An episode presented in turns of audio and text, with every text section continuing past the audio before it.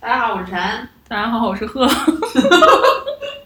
呃，为什么呢？因为我们俩就是就这个聊什么话题之前，就是其实改了三次主意。对对对，我们是非常没有规划性的人，不要跟我们学习。对我们俩这是就是一顿讨论之后，最终决定聊一个刚才根本就没有说过的话题，就是我们要聊一聊疫情期间的反思。对，主要这个也是因为现在不是那个疫情又出现了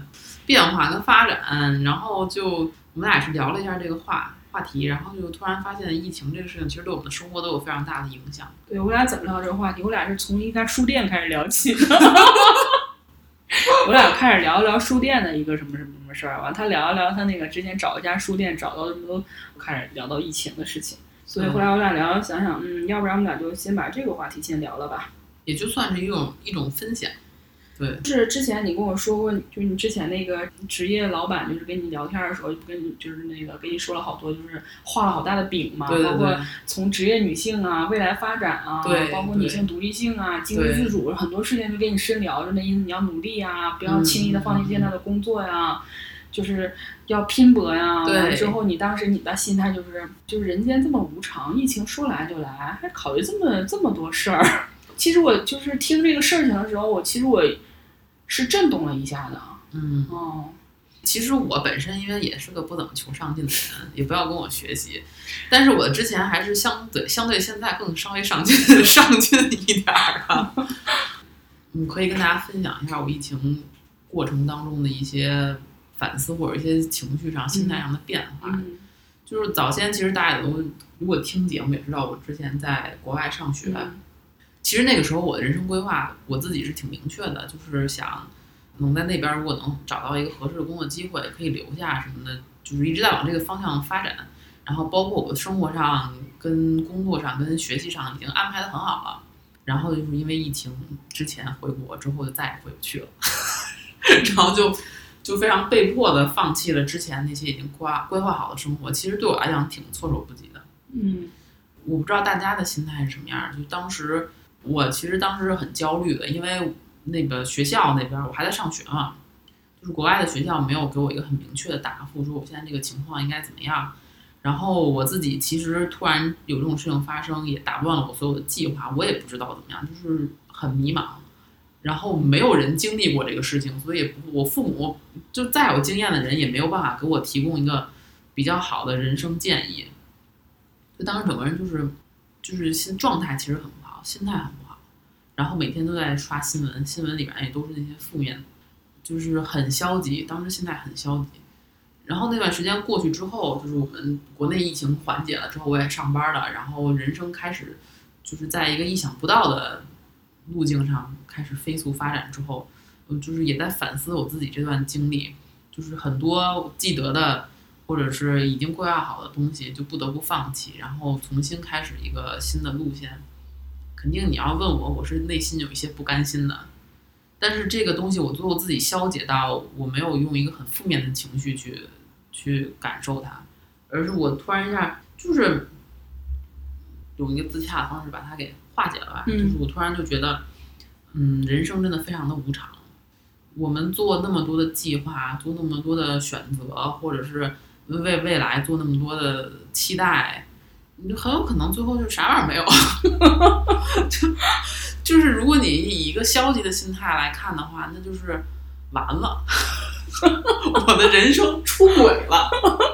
但是如果又从另外一个角度来讲的话，就是既然如此，那为什么呢？我不享受我现在的生活，就是享受我一定已经攥在手里的这些东西，嗯找一个稳定的工作，或者是过什么样的一个理想的生活才是有保障的。我内心其实都有一个小小的声音在说：保障啥呀？啥能保障啊？对，但我其实有时候也觉得心态可能不太好，但是嗯，其实你工作上是一个很认真的人，对，你只是需要一个过程，说这个事情我付出之后确实是自己愿意，或者是现在可能更多的是，呃，考虑到自己当时对这个事情的兴趣度了，就不会像以前可能是我要长远的考虑它的稳定性了。对对，嗯，我现在就有一种非常不健康的心态，我觉得这个事儿如果我不想干，或者我干着不开心，它无法给我带来快乐，那我一分钟都不想干。对，老板们听好了，这 就是现在年轻人的心态。啊，不是所有人都是我这个心态，我就是因为经历了这些，但但是还是啊，可能有些人会觉得我这经历也没啥，嗯就是他确实，呃，给我带来了一个很大的变化。我我们这一代人啊，嗯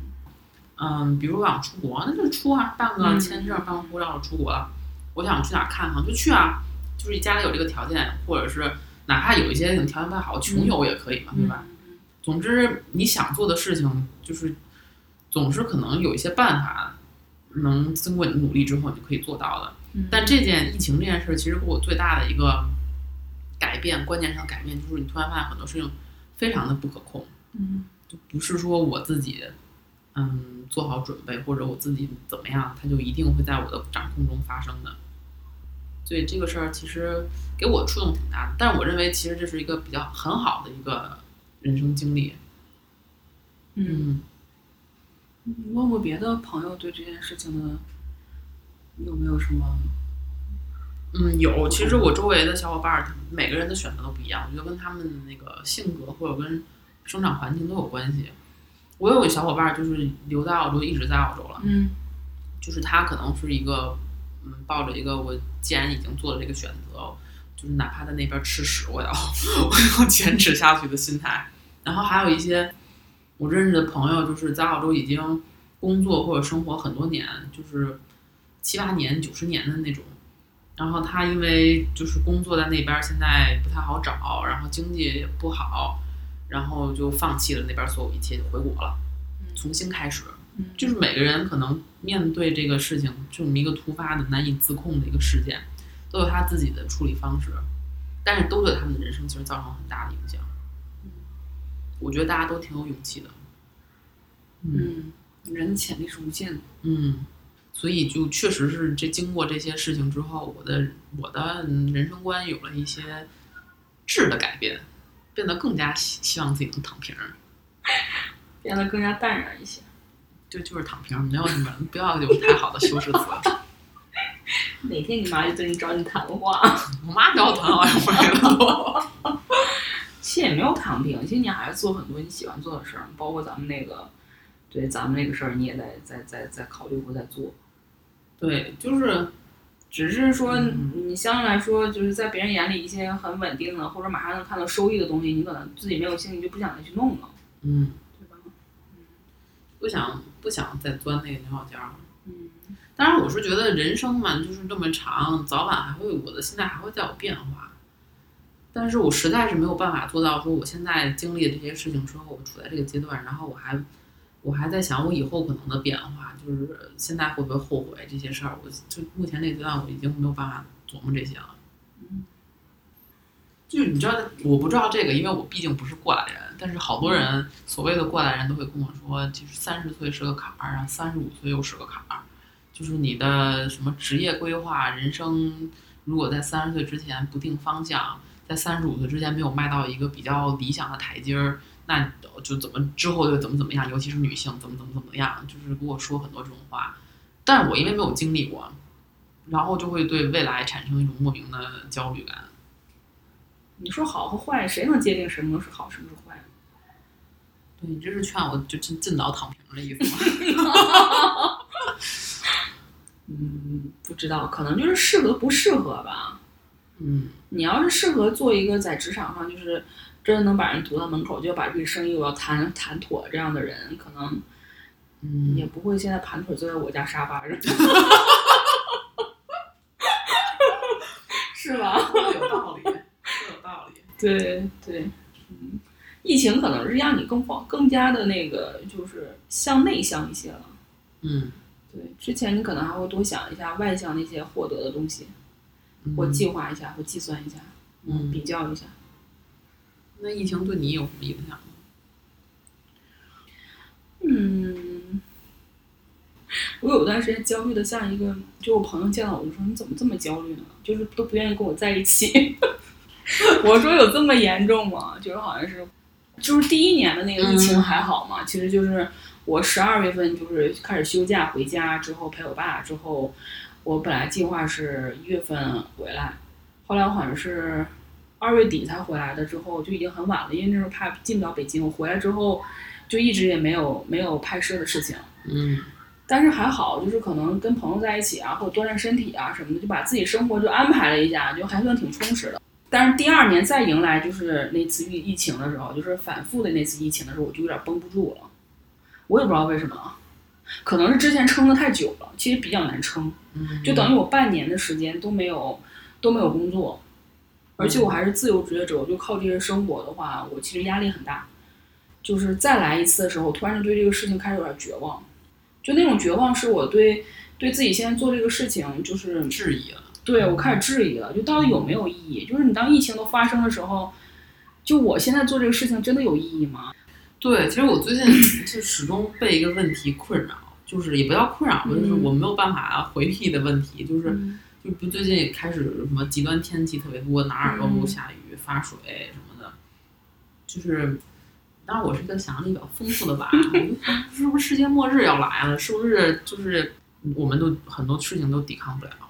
？Eva Green 演的那个叫完美，叫什么完美感觉还是什么？嗯女主角是一个就是搞病毒研究的人，然后那男的是个大厨。病毒它是在不断的剥夺人的五五感五感，就是很特别宏观。那电影讲的，就是开始的时候先失去味觉，就突然有一天你会发现你自己特别的开始暴食，暴食之后没有了味觉，没有嗅觉，没有听觉，每一每一个感觉丧失之前都会有一个就是副作用。比如说你在失去那个听觉之前会特别的暴躁，所以他们两个在那个阶段就吵了一个大架，就是疯狂的吵架，之后两个人分开了。然后后来才意识到，哦，原来我们这个情绪的爆发是因为这个病，但是也回不去了，两个人很倔强，也没有人跟对方低头。视觉之前，你会突然觉得这个世界很美好，就你看的一切都是那么美好。然后，但是你在感受到这些美好之后，你开始跟你的家人就是团聚，一起吃饭，享受这最后的时光，你却要失去你的视觉。就是那个电影，我觉得拍的还挺，就是能给人一些启发的。就是疫情给我的，就是给我的最大的感受就是说，嗯、就是一个是家庭生活，或者是你现在对现在做的事情的意义，就是会有一个新的新的认识嘛。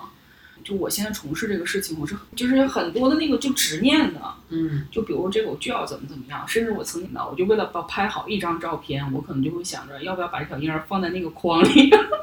你懂吗？懂。就是我就是为了达到我那个拍摄效果，但是我现在就不会了，我现在可能更多的考虑到是说，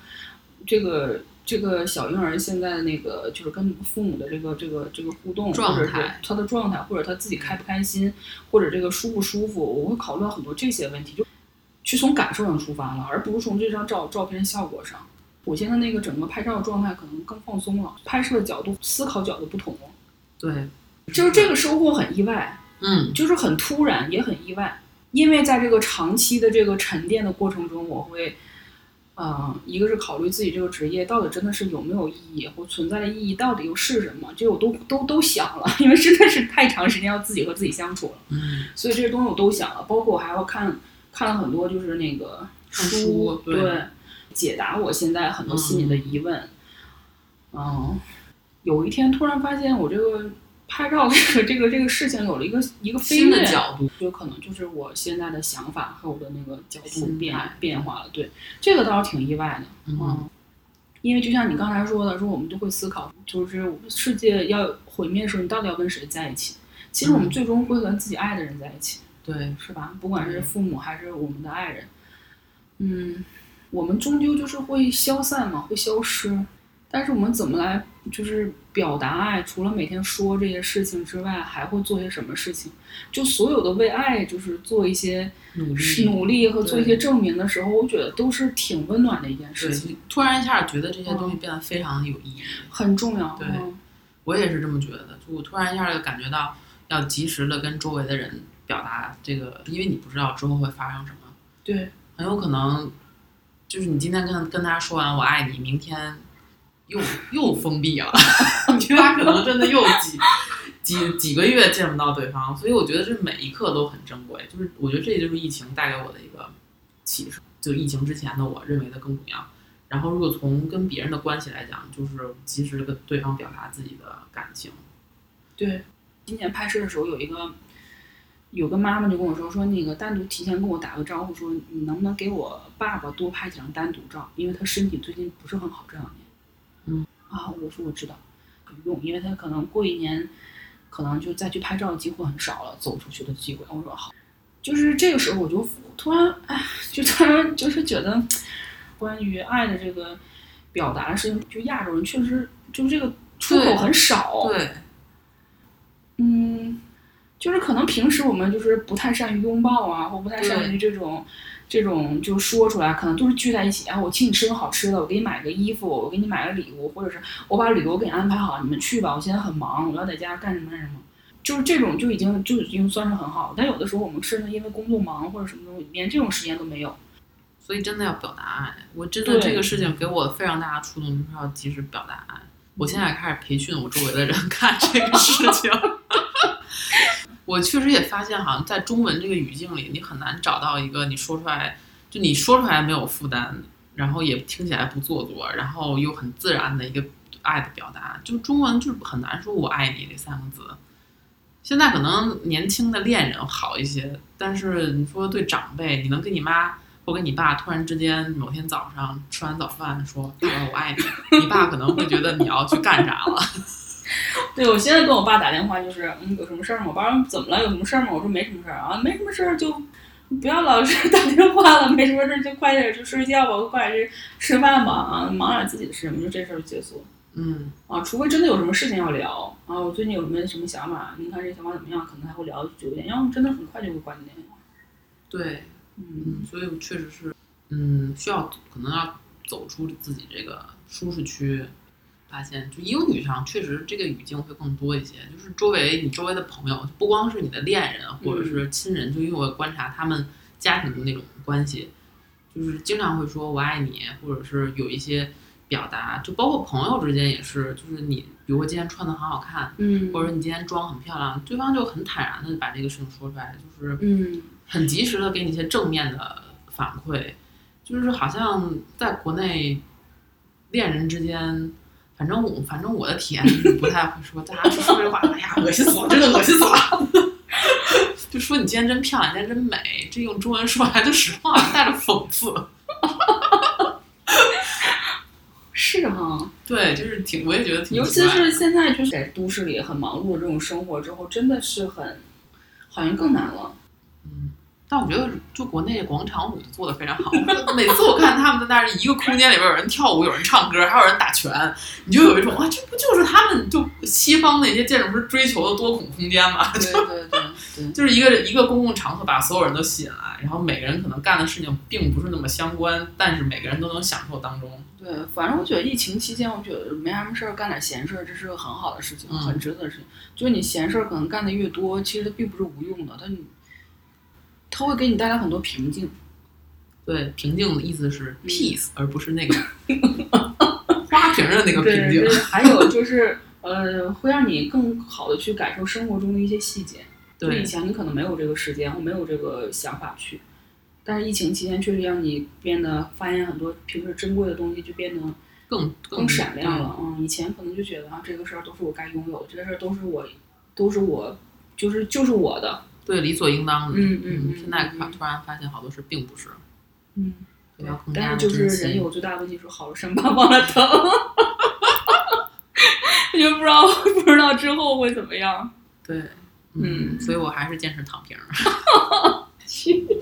行，我们这期又没有什么正面能量，就这样吧。